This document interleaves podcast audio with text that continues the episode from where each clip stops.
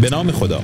من حسن باقری به همراه همکارانم شقایقی نیکختر و علی رضا شبانوی موج بزرگ داشتین هفته را تقدیم حضورتان می‌کنیم. به منظور یاد بوده بزرگان دنیای علم، تاریخ، ادب، هنر، ورزش و سیاست.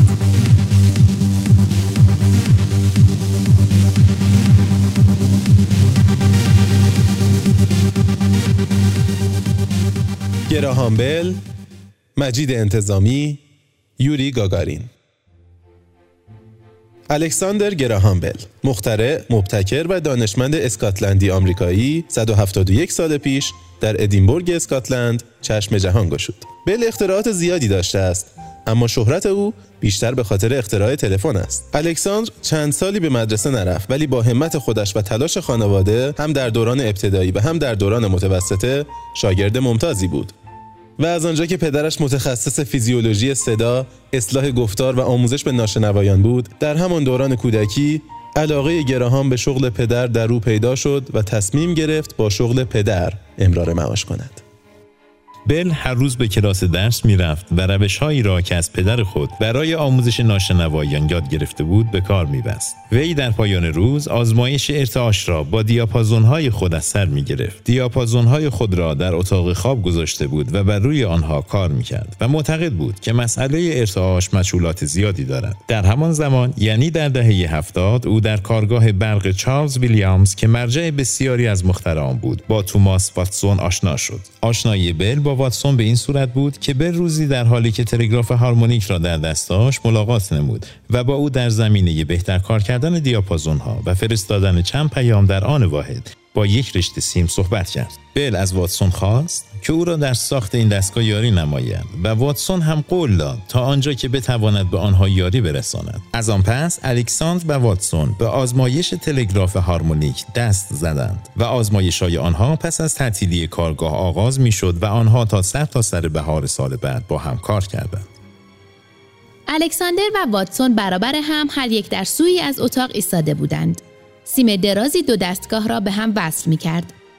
الکساندر گاه به گاه یک دیاپازون بر می داشت و به گوشش می چسباند. سپس آن را بر جایش می گذاشت و کمی تنظیم می کرد و آزمایش را از سر می گرفت. آنها به درستی نظریه خود آگاه بودند اما روش به کار بستنش را نمی دانستند. نخست نوتهایی را به دقت موزون می کردند و با سیم می فرستادند. اما هنگام دریافت آنها را در هم می یافتند. بل در همین هنگام پس از آزمایش های زیاد ناامید شد و در همین هنگام جرقه تولید و ساخت تلفن در مغز او زده شد. او طرح خود را به واتسون توضیح داد و پس از مشورت آنها به این نتیجه رسیدند که ساخت تلفن به هزینه زیادی احتیاج دارد و ساختن حتی یک نمونه هم از استطاعت مالی آنها به دور است. پس از یکی دو روز بل به خود جرأت داد به دیدن آقای هبرت و آقای ساندرز که هر دوی آنها از سرمایهداران بوستون بودند برود تا از آنها پشتیبانی بکنند. اما آنها استقبال چندانی از بل نکردند و به او پیشنهاد کردند که مشخصات تلگراف خود را به واشنگتن ببرد و آن را در اداره اختراعات ایالات متحده ثبت کند. او رهسپار واشنگتن شد و بل اختراع خود را ثبت کرد. در 24 ژوئن 1876 الکساندر به نمایشگاه 100 ساله صنایع گام نهاد. این نمایشگاه در فیدمونت پارک فیلادلفیا برگزار شد. در این نمایشگاه که امپراتور برزیل هم حضور داشت، بل برنده جایزه ویژه شد. پس از آن بل به معرفی اختراع خود در این زمینه پرداخت و در تالارهای زیادی سخنرانی کرد. از دیگر اختراعات معروف بل می‌توان به فلزیاب و خرپای سبودی اشاره کرد. در قسمت بعدی از همین پادکست توضیحاتی راجع به مجید انتظامی میشنوید.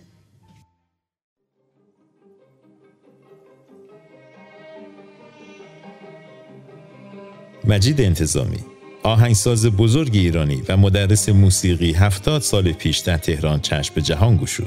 او فرزند عزت الله انتظامی بازیگر کهنه‌کار سینمای ایران می باشد. وی از دوره تحصیلات ابتدایی شروع به فراگیری موسیقی کرد و یک سال پس از گرفتن دیپلم هنرستان وارد ارکستر سمفونیک شد. او سولفژ و تئوری و هارمونی را نزد سمین باخشبان و مصطفی پورتراب فرا گرفت و نخستین نوت موسیقی را به کمک پورتراب نوشت. او پس از معالجه بیماری کلیه و ادامه تحصیل به آلمان سفر کرد و در آنجا به دانشگاه رفت. انتظامی در آلمان نزد استادانی چون کارل اشتاین تحصیل موسیقی را ادامه داد و با ارکسترهای زیادی همچون ارکستر سمفونیک برلین همکاری نمود. سال 53 پس از بازگشت به ایران در ارکستر سمفونیک تهران استخدام شده و تدریس در دانشگاه تهران و هنرستان عالی موسیقی را از همین سال آغاز کرد و قطعاتی را نیز برای کانون پرورش فکری کودکان و نوجوانان تنظیم و ارائه کرد.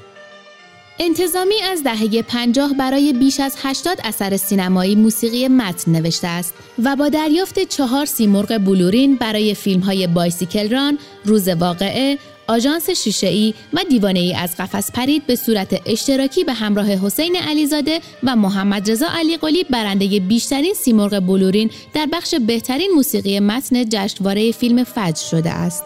وی همچنین از برگزیدگان هشتمین همایش چهره های ماندگار در سال 89 است و در سال 93 به عنوان جهادگر عرصه فرهنگ و هنر نشان افتخار دریافت کرده است. با هم هستیم تا در قسمت بعد از همین موج بیوگرافی از یوری گاگارین را بشنویم.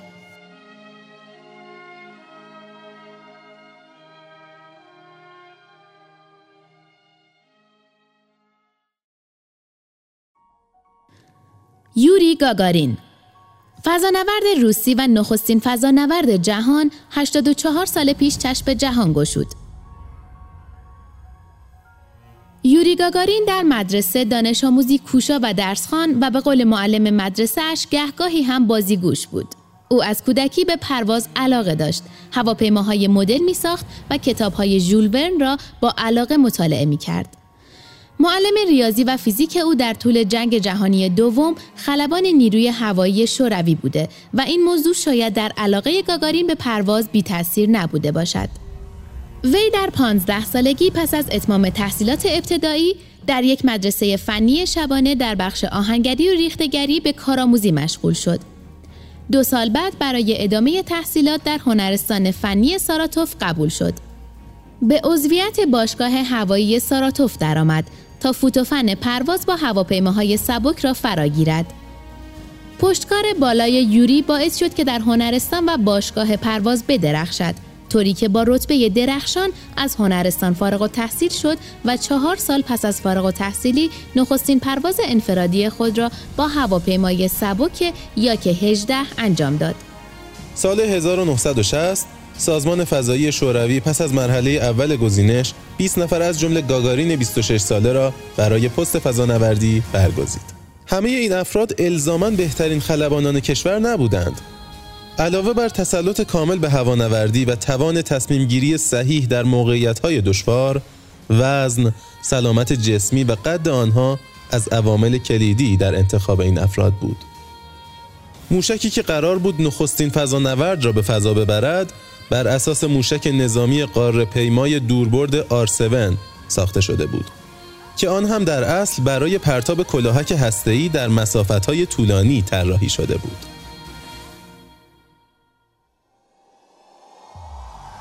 گاگارین به خاطر سفر فضایی تاریخی خود تبدیل به ستاره جهانی شد و نشانها و عنوانهای افتخار بیشماری از سراسر جهان دریافت کرد. شب دوازده آوریل هر سال به عنوان شب یوری گرامی داشته می شود و جشنها و گرد همایی هایی در سراسر جهان به یاد نخستین فضانورد جهان برپا می گردند.